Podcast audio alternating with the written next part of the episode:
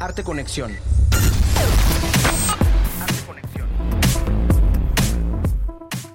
Muy buenas noches, bienvenidos a una nueva emisión de Arte Conexión, transmitiéndose a través de las frecuencias de Radio Universidad 103.9 de FM, 1120 de AM y en Tizimín por el 94.5 de frecuencia modulada.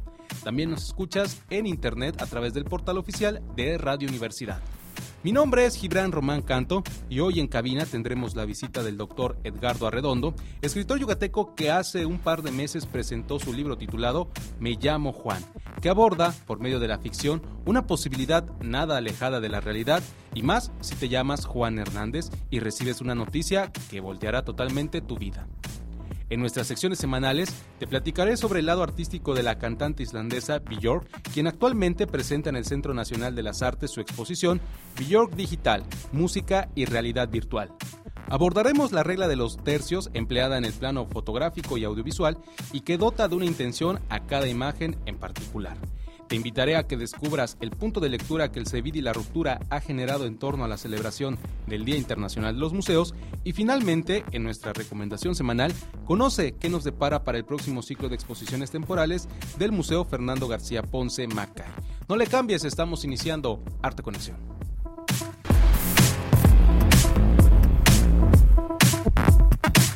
Arte Conexión te acerca a los protagonistas del arte actual Entérate de las noticias del mundo del arte.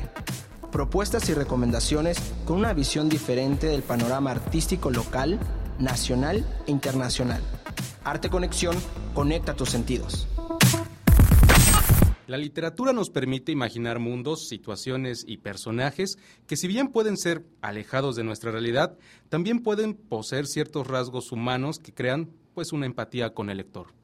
Esto depende totalmente de la labor del escritor, quien entre palabras juega entre la realidad y la ficción, dejando entrever el poder que la mente puede tener. Y bueno, por tal motivo, esta noche me acompaña el doctor Edgardo Arredondo, quien es escritor y que recientemente ha presentado su tercer libro, al cual lo ha titulado Me llamo Juan y del que, bueno, vamos a ir conociendo conforme vaya avanzando esta entrevista. Bienvenido, doctor. Buenas noches. Buenas noches. ¿Qué tal, Antes que nada, agradecer muchísimo la, la invitación y contentos de de estar hablando que, de esto que yo denominé la pasión de la segunda etapa de mi vida, ¿no? que es la literatura. Muy bien, doctor. Y bueno, pues de entrada, precisamente sobre este punto quiero compartir con el público de que usted, pues durante varios años se dedicó a, la medicina. Bueno, de, hecho me sigo dedicando, ¿no? Lo que pasa es que me retiré del instituto, pero este, pero yo, este, era un, un, siempre fui un ávido lector.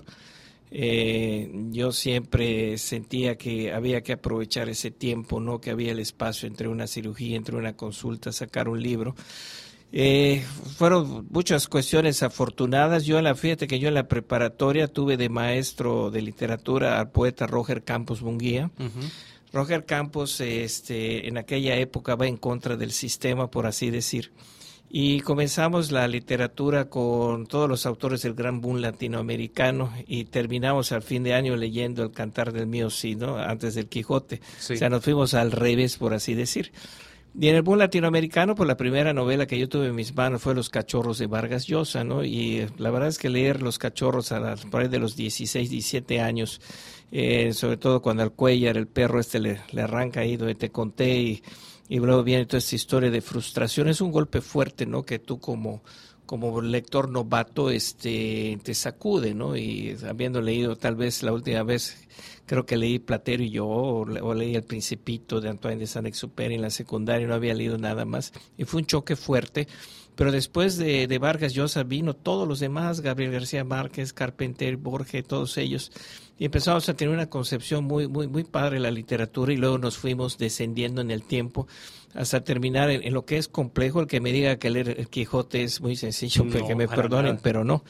Entonces, y el cantar el mío Cid más con aquel español antiguo, Y ahí, y ahí quedó este primer este pincelazo, este, luego ya con el paso de los años en la carrera, eh, yo tengo tuve un maestro, el, doctor Heriberto Arcil Herrera, que escribía en el diario Yucatán Rebabas y Bachichas, tenía su columna, un hombre muy humanista, este, y él siempre nos decía, señores, la pluma no es solo para llenar recetas.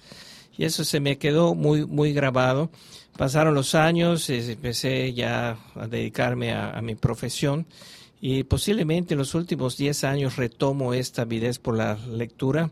De hecho, eh, oyendo el noticiero López Dori habla acerca de los 25 años de Noticias del Imperio de Fernando del Paso.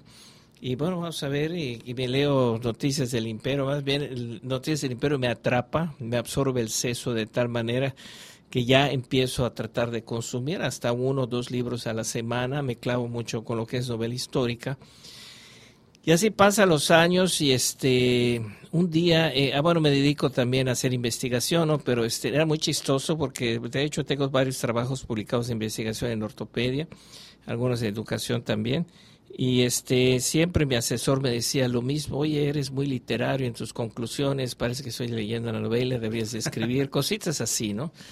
Y se da el caso de que un día este se me ocurre decirle a, a, mi hijo que es comunicólogo que, que, yo le iba a escribir su primer guion cinematográfico y de puntada sale el primer capítulo de Detrás del Horizonte.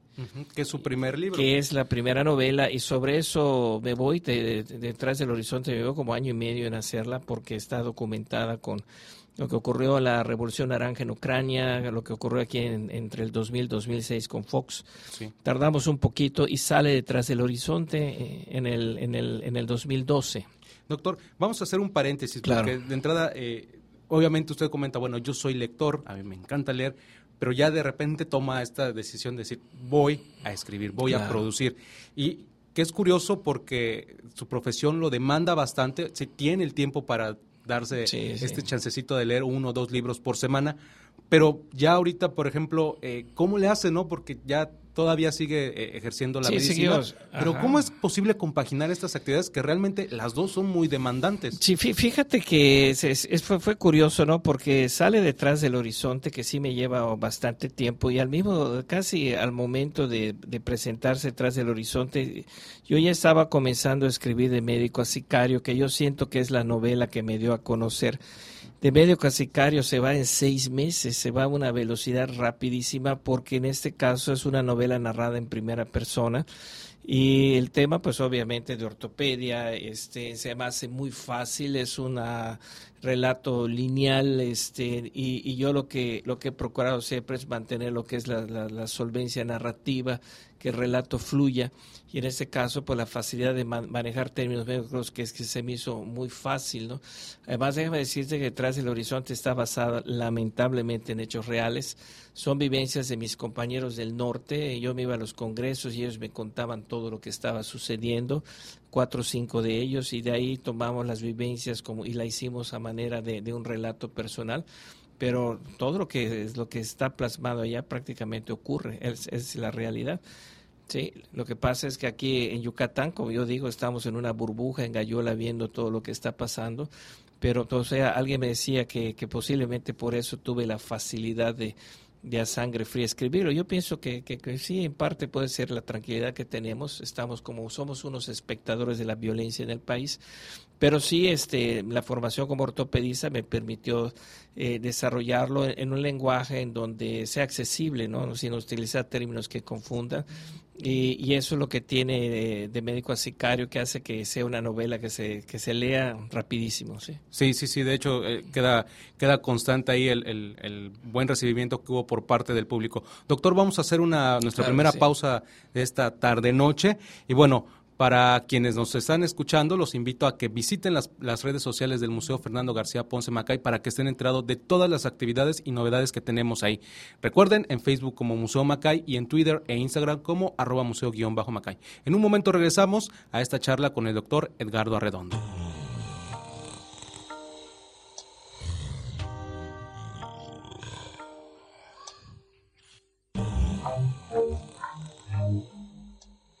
Hace poco más de cuatro décadas, en Islandia, este territorio plagado de gélidos paisajes e infinidad de actividad volcánica, nació una de las artistas reconocidas a nivel mundial por su talento y vanguardia. Me refiero a Björk. Desde los 11 años debutó con un disco homónimo de canciones tradicionales, pero entrando a la juventud exploró con el punk, jazz y pop. hasta infiltrarse en los predios electrónicos en los que ha elevado su talento.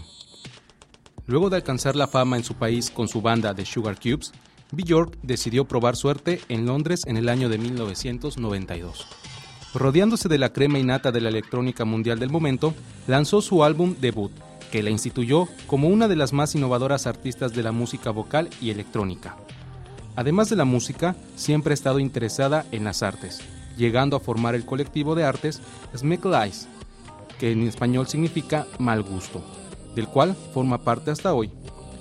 Como muestra de su talento en el arte, desde hace unos días, en el Centro Nacional de las Artes se exhibe la exposición Bjork Digital, Música y Realidad Virtual, una experiencia inmersiva en contenidos de la realidad virtual y videos en 360 grados, que estará disponible al público mayor de 13 años hasta el próximo 27 de julio.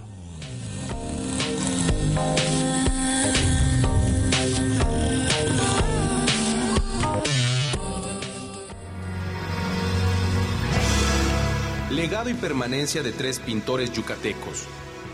Fernando Castro Pacheco, 100 años de poesía y mística maya en las artes plásticas.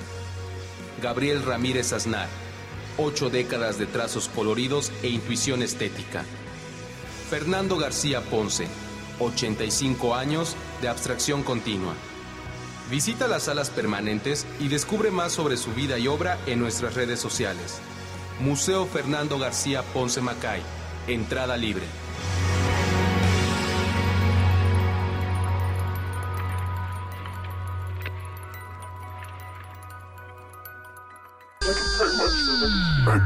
Arte Conexión. Escúchanos también en internet. radio.wadi.mx, radio.wadi.mx y macay.org diagonal radio. Macay.org diagonal radio. Conecta tus sentidos.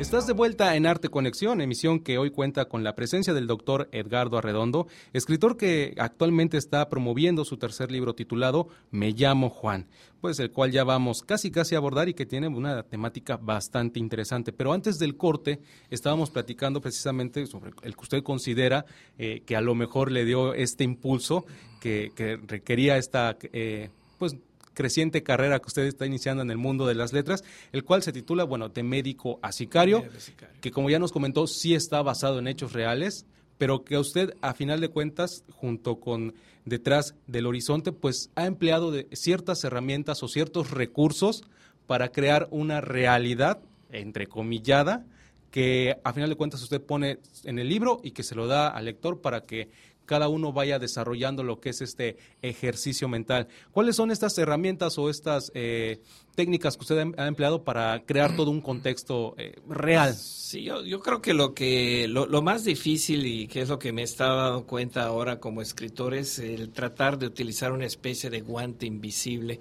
que atrape al, lector, ¿no? Desde el momento que, se toma el, el, libro, sobre todo en la novela, creo que ese es el chiste, ¿no? Eh, que sea un comienzo que te atrape y un final que no olvides, en palabras esos de don Joaquín Tamayo, ¿no? Yo creo que, que es, ese es el, chiste, ¿no? En un momento determinado, el, el utilizar un lenguaje accesible, el hacer que haya mucha fluidez narrativa, que no hayan lagunas, que no se estanque el relato, que no se vuelva lento, el dejar algo, un cabo suelto que pueda amarrarse en el capítulo siguiente, eso es lo que hace que se mantenga el interés, ¿no? En el caso de México a Sicario, realmente sí, eh, cuando a mí me han preguntado qué tanto hay de vivencias mías allá, sí hay dos, tres cosas que sí son mías. Y las personas que más pegadas a mí me conocen saben a qué me refiero, por ejemplo, ¿no? pero se desatan temas interesantes allá como esto de la legalización de la marihuana. A mí me preguntaba, ¿usted nunca fumó marihuana? Yo estuve con, con cuatro connotados colegas que se echaron su churro delante de mí. Yo no lo hice, no pasó nada, ni pasó nada con ellos.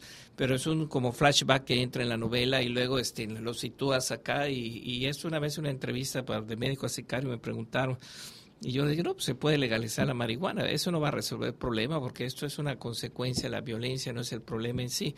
Y de México a Sicario trata esto, no habla de buenos y malos. Este, una vez una, una lectora en un foro igual, no, es que usted defiende a los narcotraficantes, defiende a los sicarios, no, no es eso. Yo tengo el concepto que malos o buenos son seres humanos, ¿no? Y yo sí creo en el concepto de mexicanidad que ellos no han perdido y yo pienso que una amnistía, desde luego que no, pero un pacto, una manera de decir, vean hasta dónde ya ha llegado el país. Eh, no es el país que ustedes quieren tampoco, ¿qué se puede hacer, no? Este, porque esto se descompone desgraciadamente. En 2006 eh, Calderón hace una esa guerra que ni es guerra, porque si nos pegamos a las definiciones de guerra, eso no es una guerra, esto es una barbarie que se desató. Y, este, y, y, aquí en Yucatán lo vemos, como te decía, gallola, porque no nos ha llegado, bendito Dios, en muchas cuestiones. Pero en el norte del país ha sido una cuestión de que los médicos efectivamente son levantados para atender a, a los, este, a los delincuentes, eh, muchas veces son secuestrados, pagan derecho de piso.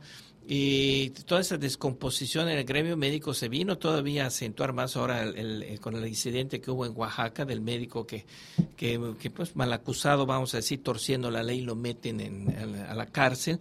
Y llega un momento que el gremio médico está siendo golpeado por todos lados. De tal manera que médico a sicario sí es una especie de denuncia, entre comillas, de lo que está sucediendo en otras partes del país. Sí pega, sí nos golpea, pero es un relato, es, muchas veces se piensa, vean, pero oye, ¿por qué de de médico a sicario, ¿no? Bueno, pues es algo así como cuando alguien escribió de, este, de, de, príncipe a, mendigo, ¿no? creo que fue Mark o, o Stevenson, se va ahorita cuál de los dos.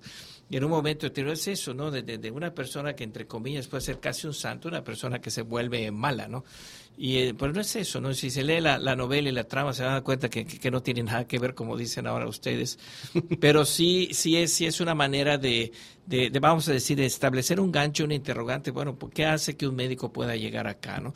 Es una novela que me ha dado muchas satisfacciones, es una novela que ya se fue por allá con gente de Netflix y la tiraron, que todavía no, que hay mucha violencia, pero que la idea es que algún día llegue a la, a la pantalla. Esperamos. Pues ojalá que pronto la podamos Esperamos ver. Esperamos que sí. sería, sería un muy buen ejercicio. No, no, sí. Y, y después, bueno, ya después de este segundo título, se continúa su labor y presenta lo que es este tercer Me libro. Llamo Juan. Me llamo Juan, que aborda eh, brevemente, ahora sí que yo lo voy a decir, pero hay un caso curioso, ¿no? Un hombre que es bastante común en el país, que es Juan Hernández. Hernández. Hernández. Y que muchos creíamos, no, pues a lo mejor es Juan Pérez. No, resulta que Juan Hernández es uno de los nombres más comunes. Sí, de, de, hecho te doy el dato, según el INE, 3.095 personas se llaman Juan Hernández Hernández en el país. Y que obviamente con este argumento principal que usted maneja, pues nos pone en esta trama a dos personajes. Un Juan Hernández, eh, que vamos a decir, eh, ambicioso, un poco eh, sin escrúpulos, que puede pisotear eh, una y otra vez. Y por el otro tenemos a Juan Hernández, que está situado en un pueblo pues que es ficticio, allá por la zona del occidente de la República Mexicana, que es lo que es Michoacán, Colima, toda esta zona.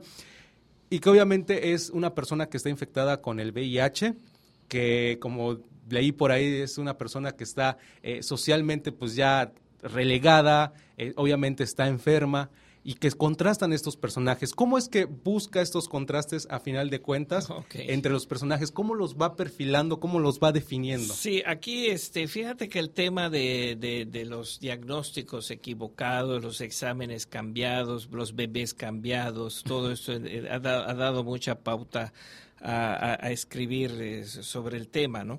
Pero fíjate que para darle credibilidad a esto, sí, este, teníamos que crear un personaje que es tan malo, es el más, tan malo, el más malo de Malolandia en todos los aspectos, y el otro que es un buen hombre que es socialmente muerto porque tiene SIDA y tiene que, eh, entra a un programa de retrovirales en el Seguro Social y bueno, pues le tienen que pedir una prueba de VIH, y el otro que tiene una vida tan desordenada que se enferma tanto que el médico le dice, oye, te voy a poner una prueba de VIH, no vais a tener SIDA, con todas las protestas se hace el estudio, los dos coinciden en el mismo laboratorio y el Juan Hernández, que es el Johnny, que es el, mentecato, el, el, crápula, con su soberbia y su prepotencia, llega y no espera y se lleva el resultado. De eh, la Joana, que es el Juancho, que estaba sentadito esperando su resultado, y cambian de tal manera que el Johnny se lleva el que es positivo y el Juancho el negativo, nada más que hay un detalle, coincide con que su hermana le está dando un agua que brota, que brota supuestamente milagrosamente la pared de su casa, ¿no? Al quitar un cuadro de Santo Toribio Mártir, que es un cristero que adoran allá por el Bajío, y esto ella le empieza a dar el agua a su hermana y cuando llega con el resultado negativo piensa que está curado. Entonces aquí lo que hacemos es jugar un poco con cómo vamos a desarrollar cuando la persona que ha sido mentecato se da cuenta que tiene una sentencia de muerte, que realmente hoy en día no es así con el, SIDA, ¿no? ¿Le parece que lo platiquemos después de, esta primera pausa musical de la noche? Que bueno, esta selección eh, fue realizada por el doctor Edgardo. Ah, y, y, bueno, doctor, queremos escuchar ¿Qué, nos trae esta noche para que nos pues, pongamos este, en Para empezar, una, algo que me motive, me encanta de Lona Winding Road, que es Largo y Sinuoso Camino de los Beatles. Muy bien, perfecto. En un momento regresamos a Arte Conexión para seguir conociendo sobre este libro. Me llamo Juan.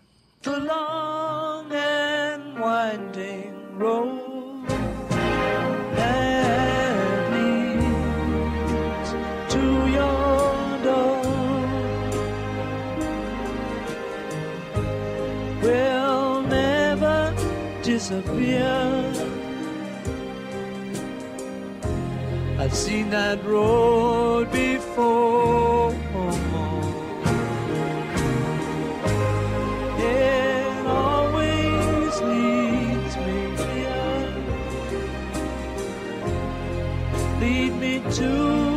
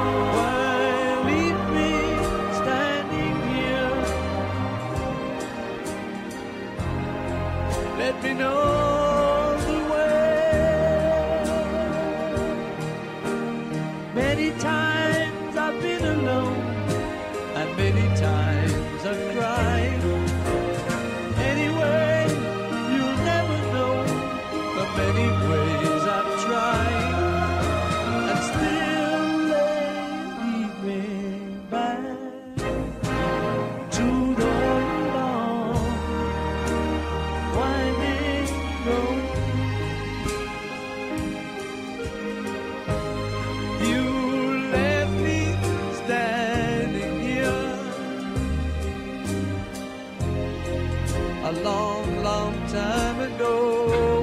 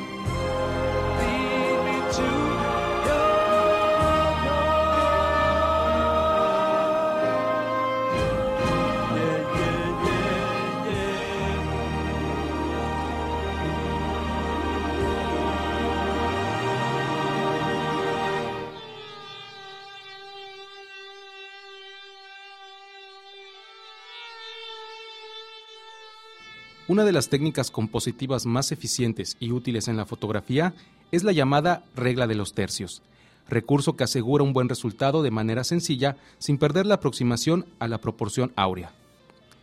Este método trata sobre la distribución del espacio dentro de la fotografía para generar un mejor equilibrio y mayor atracción óptica. Las imágenes son producidas con mayor armonía, puesto que los elementos importantes se sitúan en los puntos fuertes. ¿Pero cuáles son estos?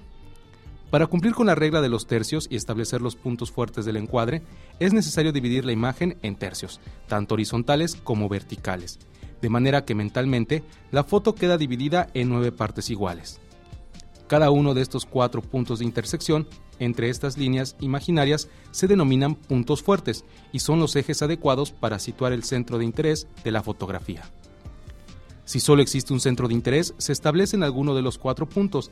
En caso de que se presenten dos centros de interés, entonces se sugiere utilizar dos de los puntos, y siempre que sea posible, que sean opuestos, formando una diagonal en la imagen. De esta forma las fotografías resultan con un equilibrio artístico que atrae al ojo del observador.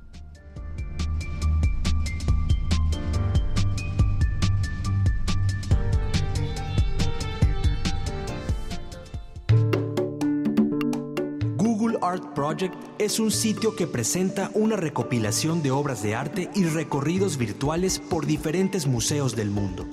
Puedes ver las imágenes con gran nivel de detalle, crear galerías personales, comentar, compartir y disfrutar del arte desde tu computadora o dispositivo móvil. Desde tu computadora o dispositivo móvil. Acércate a la colección del Museo Fernando García Ponce Macay en el Google Art Project. Google Art Project. Vive el museo y forma parte de una nueva experiencia.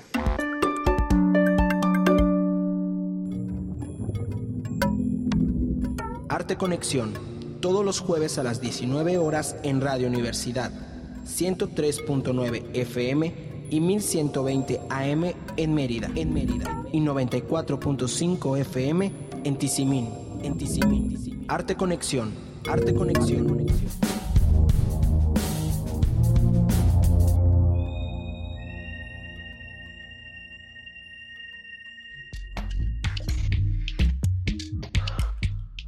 Contáctanos arteconexión.macay.org arteconexión.macay.org y búscanos en las redes sociales como Museo Macay. Arte Conexión, conecta tus sentidos. Arte Conexión. Después del corte de la media hora ya estamos de vuelta en Arte Conexión. Te recuerdo que soy Gibran Román Canto y escuchas este programa a través de Radio Universidad 103.9 de FM, 1120 de AM y en Tizimín por el 94.5 de tu frecuencia modulada. También nos escuchas en internet por el portal oficial de Radio Universidad. Y bueno, esta noche vamos a continuar platicando con el doctor Edgardo Arredondo, autor del libro Me llamo Juan, del que estamos hablando precisamente hoy en Arte Conexión. Antes del corte, pues bueno, ya conocimos lo que fueron sus dos libros anteriores eh, y ahora, bueno, estamos platicando un poquito sobre esta situación que, el doctor plantea eh, con este nombre que es uno de los más comunes, o si no es que el más común en la República Mexicana, que es el nombre de Juan Hernández. Y presenta a dos, a dos seres, a dos hombres, los cuales, pues bueno, uno eh, tiene la enfermedad del VIH, el otro eh, tiene, una, eh, tiene una, una, serie de enfermedades que a los dos los lleva a hacerse unas pruebas y ahí viene una confusión a la hora de la entrega de los resultados, ¿no? Pero estábamos platicando antes del corte sobre el hecho de que, bueno, del que está enfermo, está presentando esta enfermedad, estaba bajo un tratamiento de un agua milagrosa que salía de la pared de la casa de su hermana, ¿no? Y aquí viene toda esta cuestión de lo que es la moral, lo que es la religión. Eh, por el otro lado del Johnny tenemos la cuestión de, de lo que es este el hecho de la de la corrupción, por llamarle de alguna manera, de, de esta forma que de repente la sociedad tiene como medio agresiva con sus semejantes, ¿no, doctor? ¿Cómo es que va perfilando estos temas también? Porque es bastante interesante meterte a la parte psicológica. efectivamente, ¿no? Porque ¿qué es lo que pasa acá? El personaje malo este, decide no darse tratamiento y viene entonces un cambio de actitud en su persona, trata de, de ver de nuevo por sus padres a los cuales ha abandonado y un hijo que no tiene manutención, incluso el trato tan déspota que le da a la gente, se siente tocado en eso. Él habla de no ir con los médicos, que son una bola de malandrines y rateros, y dice no me va a dar tratamiento. Y por el otro lado, da la casualidad que el, el Juancho se había empezado a sentir bien ya por los retrovirales, y esto unado con, con, la famosa agua milagrosa, entonces comienza a ver en San Bartolomé, este pueblo imaginario, eh, una fiebre que se desata de gente que se empieza a curar por el agua milagrosa y empieza a haber un movimiento impresionante de gente que ya se cree curada y esto llega a manos de uno de los familiares de la esposa, de, perdón, de la hermana del Juancho, que eh, le sacan provecho a esto y hacen un templo, comienzan a hacer, eh, vamos a decir, milagros chafas para tratar de convencer a la gente. Y entonces viene el otro lado de la explotación de la fe, ¿no? Yo creo que me llamo Juanes, al, al fin de, de, cuentas, no una apología de la fe sobre los milagros que ocurren, sino de la voluntad, ¿no? Y al final en el epílogo yo acostumbro en mis novelas siempre a sentar las cosas en un epílogo. Hablo acerca de que más que cuestión de fe es cuestión de, de, voluntad. Los verdaderos milagros son los que se producen con la voluntad de la gente, no, no por cuestión divina, ¿no? Entonces yo creo que hay una lección muy, muy, muy, hermosa en Me llamo Juan y pues la trama se da para que, igual de, como fue detrás del horizonte y como fue de médico a sicario, es una narrativa muy rápida que eh, atrapa al, lector y ahora sí que hasta, hasta que termina con, con, lo que yo trato de hacer siempre en lo que escribo, que son giros inesperados o finales inesperados eh, que de hecho me llamo Juan, es un final inesperado, pero con, un mensaje muy, muy, muy, muy fuerte, ¿no? Y que precisamente eh, va sobre, de eso va mi siguiente pregunta, ¿no? O sea, usted ya nos platicó ahorita de la trama, obviamente hay todo un proceso de varios meses, de varias noches, de varias mañanas escribiendo y demás, pero ¿qué pasa al final con el doctor Edgardo Arredondo cuando pone el punto final de Me llamo Juan? Porque obviamente es una montaña rusa este libro, pero ¿qué, ¿Qué pasa con, con el doctor? ¿Qué, ¿Qué, grado de satisfacción hay? O... Fíjate que curiosamente cuando escribo detrás del horizonte, un día escribo el final y, le escribo tan dispersa, tan revuelta, que digo, bueno, voy a tratar siempre de dejar el final para lo que siga de ahora en adelante. Y de médico sicario escribo al final, a lo último, cual debe ser, y en esta también. Sí, la sensación que me queda es que, y ya ahorita con, afortunadamente la novela se está vendiendo, se está ha tenido muy buena respuesta, es que el, mensaje llegó, ¿no? ¿A qué me refiero con mi mensaje? Es de todo, es un mensaje de amor, eh, se toca el, tema de, de, de, un amor entre, entre pues, una pareja este, homosexual, eh, se trata el tema de los milagros, se trata el tema de, la iglesia, de hecho hay un personaje malo de Malolandia que es un sacerdote, ¿no? Este, hay otro que es un sacerdote chafa que trata de hacer provecho de esto.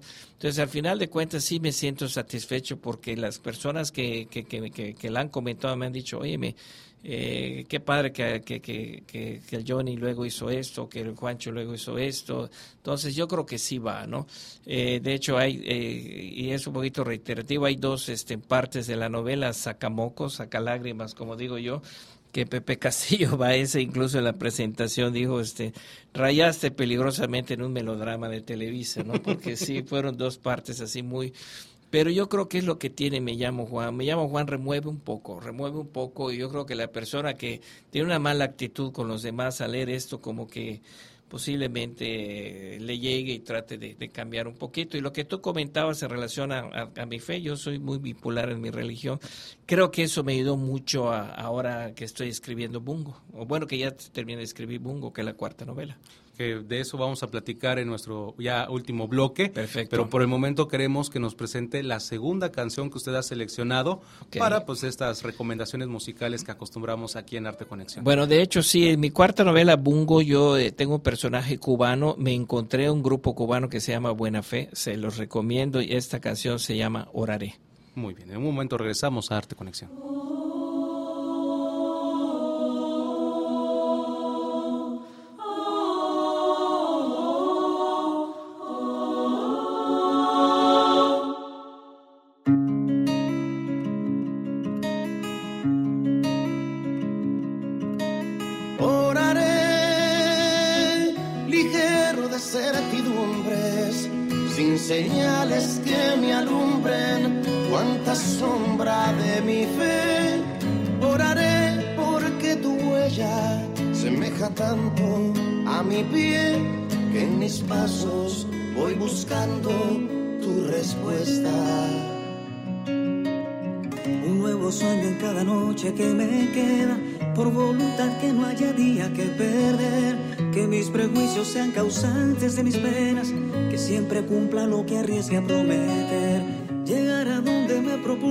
Virtudes, que bajo fuego haga posible germinar y que en mi piel recaigan las vicisitudes que mis defectos me obliguen a causar. Que suene a música, amistad, honor, disculpa, predilección por corazones desprolijos. La enfermedad sepa morderme hasta la pulpa, antes que antoje un solo beso de mis hijos. Y que no olviden los hábiles valientes, los más capaces, los fuertes y los cabezas. Sacrificar toda riqueza por su gente, jamás sacrificar su gente por riqueza. Oraré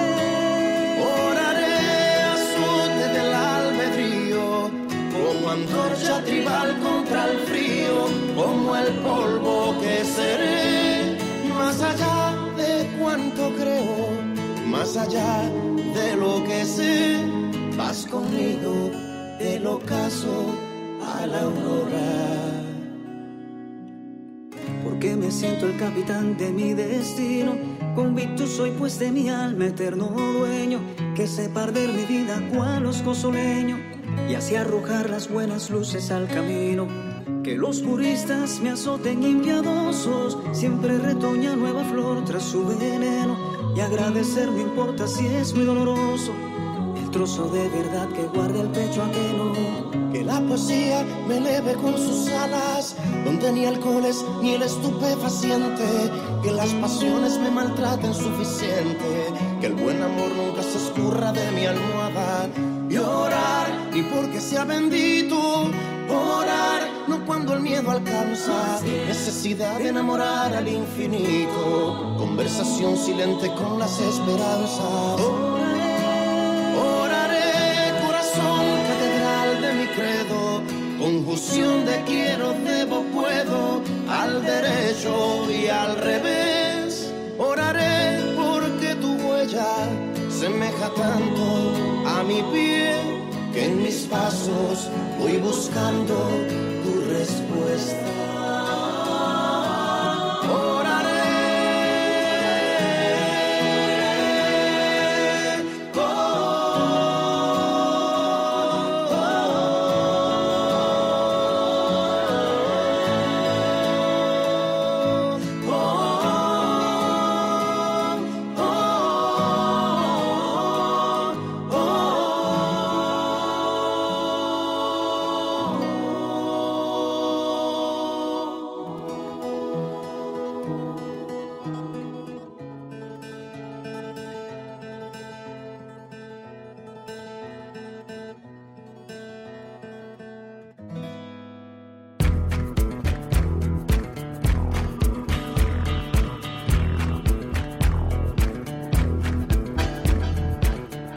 De la conmemoración por el Día Internacional de los Museos, el Centro Virtual de Documentación e Información La Ruptura de la Fundación Cultural Macay AC ha preparado un punto de lectura con una selección de libros sobre la historia, características y los acervos de algunos importantes museos de México y de artistas mexicanos que cuentan con un museo dedicado a su obra. En las páginas de los materiales bibliográficos seleccionados, que por lo general son ediciones de gran formato ampliamente ilustradas, los lectores tienen la oportunidad de disfrutar de las colecciones artísticas de recintos como el Museo José Luis Cuevas, el Museo de Arte Abstracto Manuel Felgueres y por supuesto el Museo Fernando García Ponce Macay, tres museos de ruptura dedicados a la memoria y el legado de aquellos maestros rupturistas. Asimismo, esta selección incluye materiales como catálogos y libros conmemorativos de artistas modernos y contemporáneos como Carlos Mérida, Rufino Tamayo, Vladi, Federico Silva y Juan Soriano, creadores que cuentan también con un museo que lleva su nombre. El punto de lectura del Seviri está abierto a todo el público de lunes a viernes, a excepción de los martes, de 10 de la mañana a 6 de la tarde, y es una invitación para disfrutar de la lectura y del arte.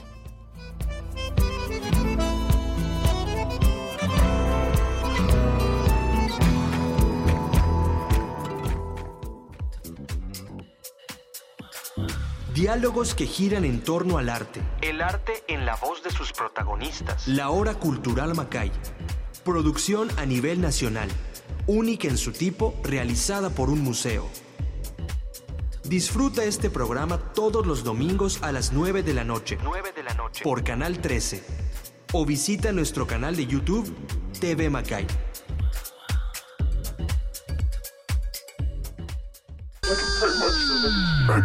Arte Conexión. Escúchanos también en internet radio.wadi.mx, radio.wadi.mx y macay.org diagonal radio. Macay.org diagonal radio. Conecta tus sentidos.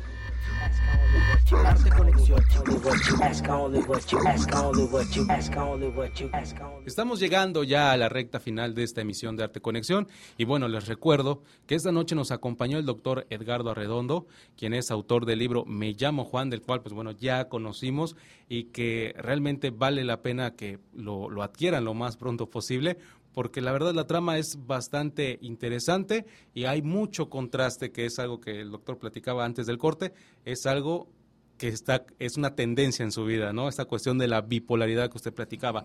Pero bueno, ya está desarrollando el cuarto proyecto, este cuarto título que va bueno, a presentar. De, sí, de hecho, la, cuarta novela que se llama Bungo ya está terminada, ah, está en el último tratamiento, vamos a decir, antes de llevar la imprenta.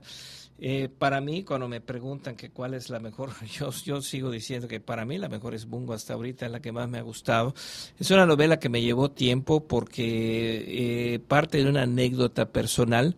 Eh, yo en el 91 o 92 más o menos estaba yo en la Cruz Roja como médico ortopedista de allá y atendía a la hermana Eunice Yam. La hermana Eunice Yam es una religiosa que estuvo en, en, Angola, en Bungo, eh, eh, durante prácticamente la, la, guerra civil que hubo en, en Angola había una misión de las Hermanas de la Luz, hubieron sacerdotes que fueron allá, y ella con una compañera desafortunadamente pasa por un campo minado, explota la, camioneta, muere la conductora, ella queda en muy malas condiciones, tengo yo la oportunidad de atenderla, la operamos, bendito Dios, volvió a caminar y se hizo mi amiga la religiosa, apenas pudo regresó por allá, pero nunca perdimos contacto. Y yo una vez le dije, hermana, ¿por qué no escribe sus memorias mucho antes que yo pensara ser escritor? Después que ya empecé a escribir, que la, vi de nuevo, le dije, y total que un día llega a mi consultorio con una libreta, escribe, así a mano las memorias de la hermana, ¿no? Entonces ya con eso me di a la tarea de localizar a otros autores de, de esto, o sea, que estuvieron allá. Me fui a Sellé y me encontré al padre Raúl Moguel, que estuvo allá que bellísima persona, me estuvo dando mucha información. Y el otro padre es el padre Fabio Martínez Castilla, que realmente a, base de, de, narraciones de las otras personas me hice un perfil de él. Es un super personaje también el padre Fabio. Y resulta que empezamos a contactarlo ya personalmente para, vamos a decir, nos autorice. y resulta que ahora es, es, es en el obispo de Tuxtla Gutiérrez pues un día agarramos y viajamos y nos fuimos a Satuxla para entrevistarnos con él. Eh, unas fotos que compartimos que nos mostró y, en el tiempo que estuve allá, un relato impresionante. Y yo siempre he dicho, cuando se ataca a la Iglesia Católica, que bueno, eso sería un súper tema, ¿no? De, de todo lo malo. Hay que ver las cosas buenas. Y yo pienso que Bungo habla acerca de, de, de la vida de las, de las monjas y los padres yucatecos que estuvieron allá, que de veras es un verdadero apostolado, como no tienes idea. Pero utilizamos dos personajes de ficción, utilizamos a, a un cubano, porque Cuba, recordarán, estuvo en la guerra de Angola y muchos cubanos que no tenían que hacer, entre comillas, pues para hacer algo distinto, se fueron allá en una, en una guerra que que la verdad cuando se juzga a Fidel no creo que salga muy bien librado de eso, murieron más de 2.500 cubanos, una cosa tremenda. Y este personaje, Filemón Portilla, que es un personaje ficticio, retrata la odisea de los cubanos cuando se van allá, pero después cuando regresa él, porque la historia se desenvuelve del 1986 a 2012 más o menos, y habla acerca del otro personaje de ficción que es un angoleño, es un chamaco de estos zapadores que vuela en una mina y pierde tres dedos y tiene contacto con las monjas, pero también tiene contacto con los guerrilleros. Y la trama se va a desarrollar durante estos 12 años. El cubano regresa a Cuba, pero todo su afán de salirse les toca el periodo especial que fue muy difícil. Y habla acerca de cómo al final de cuentas logra escaparse de toda esta cuestión de los balseros, que es una historia tremenda que debe de, se debe de conocer, la verdad y al final de cuentas eh, en el epílogo se imbrican los tres relatos. Es una novela, siento yo, muy bien cuidada en cuanto al tiempo, todo cronometrado. Tan es así que hasta el día que se va en una balsa este cuate, entramos en internet para ver cómo estaba la marea alta, cuánta la temperatura. Ese es el arma que te da ahorita el internet para hacer muy, muy creíble el relato. ¿no? Yo creo que Bungo es una novela muy, muy, muy cuidada y vamos a tratar de la presentación, incluso traer a las personas que estuvieron involucradas allá. ¿Para cuándo se tiene pensado que se realice pues esta yo quiero, quiero este, ahora que sea en noviembre, lo que pasa es que ahora ya se me atravesó, pues este, también voy a adelantar, ¿no? Hicimos un compendio de cuentos que se llama Por docena más barato, tuvimos la, la, fortuna de recibir una mención honorífica en el último cuento, en el concurso de cuentos Beatriz Espejo, por un cuento que se llamó El Duelo. Y, pues ahora que estamos, que tenemos la suerte de tener un taller con Joaquín Tamayo, pues estamos llevando el proyecto de ya publicarla posiblemente en septiembre. Cada cuento viene antes con una ilustración de Tony Peraza, nuestro ah. cartonista de acá, y es algo que tiene muy bonita cohesión y esperamos también que, que nos vaya bien. Posiblemente se me adelantó esto del cuento, pero a lo mejor va a ser en septiembre, octubre, lanzar el compendio de cuentos y para fin de año lanzar Mungo. Muy bien, doctor pues vamos a estar al pendiente de esta presentación de Bungo. Y bueno, doctor, ¿dónde podemos eh, encontrar? Me llamo Juan. Sí, bueno, me llamo Juan, está ahorita ya en Gandhi, en la sucursal de Gandhi de acá. Ahora también las tres novelas Detrás del Horizonte de Médico Sicario y me llamo Juan están a la venta en la librería de Culta, 18 con 23 de la García Generés. Bueno, los que conocen mi consultorio también la tenemos allá. Y en redes sociales me pueden seguir en mi página que se llama Doctor Edgardo Redondo, La Letra y los Huesos. Muy bien, doctor, pues le agradezco muchísimo que nos haya acompañado Súper agradecido. ¿eh? Muy bien, y vamos a estar al pendiente de Bungo para el mes de noviembre. Claro que sí. Bueno, en un momento regresamos para despedir ya esta emisión de Arte Conexión.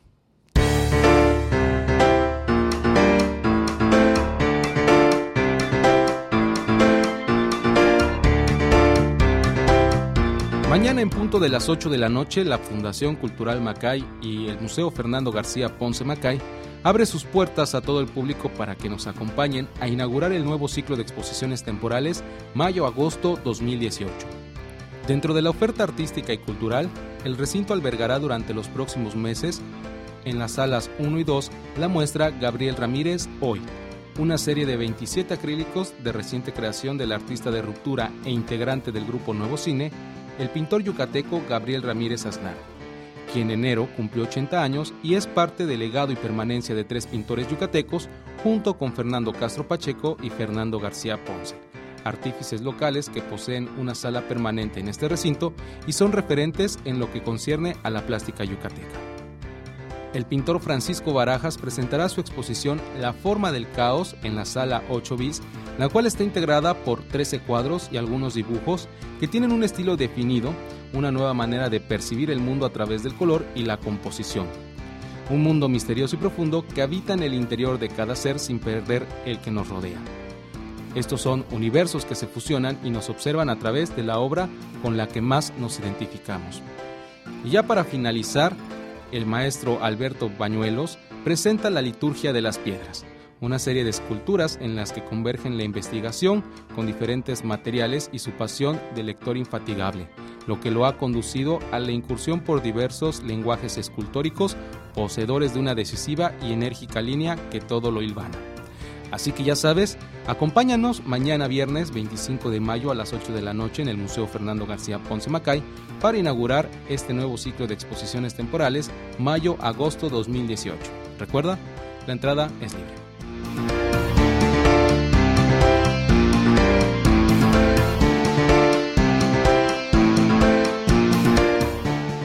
Así llegamos al final de esta emisión de Arte Conexión, hoy jueves 24 de mayo del 2018. Muchísimas gracias por sintonizarnos y te espero con mucho gusto la próxima semana a las 7 de la noche por Radio Universidad 103.9 de FM, 1120 de AM y en Tisimin por el 94.5 de tu frecuencia modulada. Mientras que en Internet nos escuchas por el portal oficial de Radio Universidad.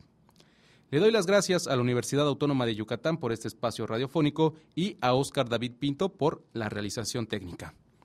Recuerda que este programa a partir de mañana estará disponible para que lo descargues en la página web www.macay.org diagonal radio.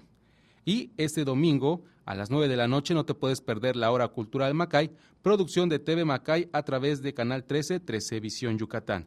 Y bueno, si te has perdido alguno de sus capítulos, visita su canal de YouTube TV Macay. Por último, pues te quiero reiterar la invitación a que nos acompañes este viernes 25 de mayo a las 8 de la noche a la inauguración del próximo ciclo de exposiciones temporales Mayo-Agosto 2018. Recuerda que la entrada es libre. Y bueno, mi nombre es Gibran Román Canto y nos escucharemos la próxima semana en Arte Conexión.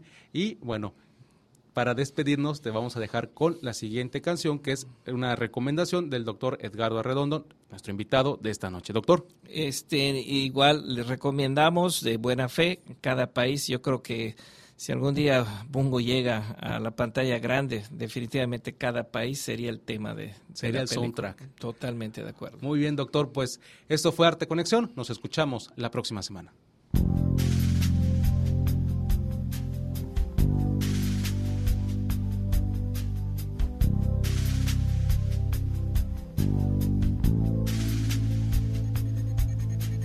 Cada país es un universo Dentro del universo, un hervidero de sueños y herencias, de quejas y sugerencias. Cada país por los pasos que anda, refleja quien manda. Cada país por lo que entristece, nos cuenta quién obedece.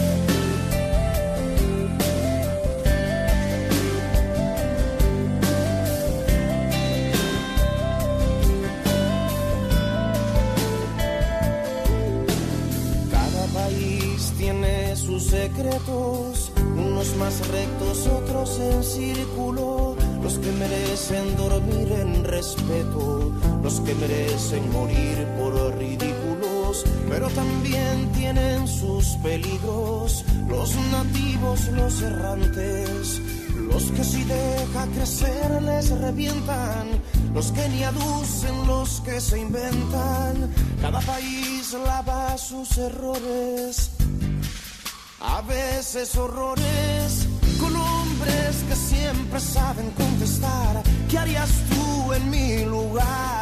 Y vas de tu país a tu raíz, nunca te irás del todo, ni a los ruidos con silencios, ni a otras tierras con más oro.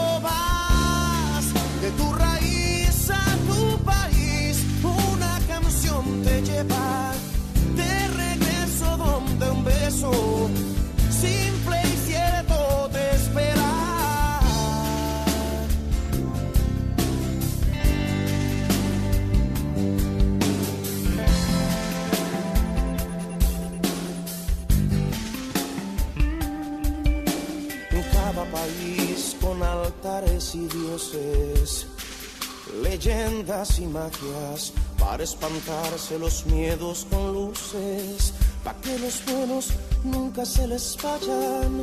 Cada país tiene sus amistades y cual preñado de edades, sus antojitos de panes y peces acorde a sus intereses.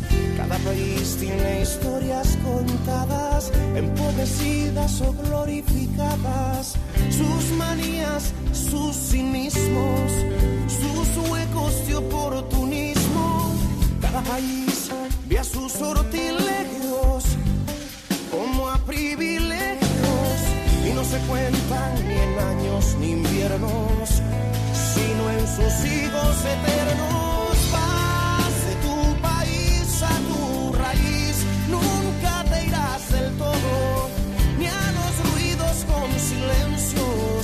Ni a otras tierras con más oro de tu país a tu raíz, una canción te lleva de regreso donde un beso simple y cierto te esperabas de tu país.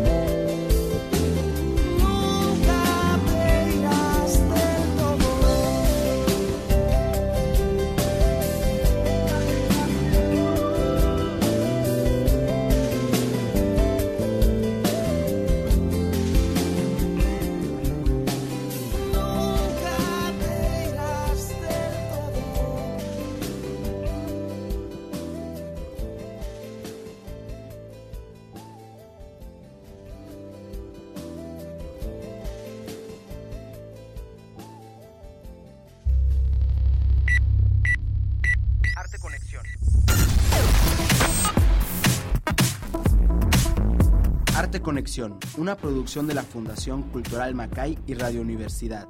Conecta tus sentidos.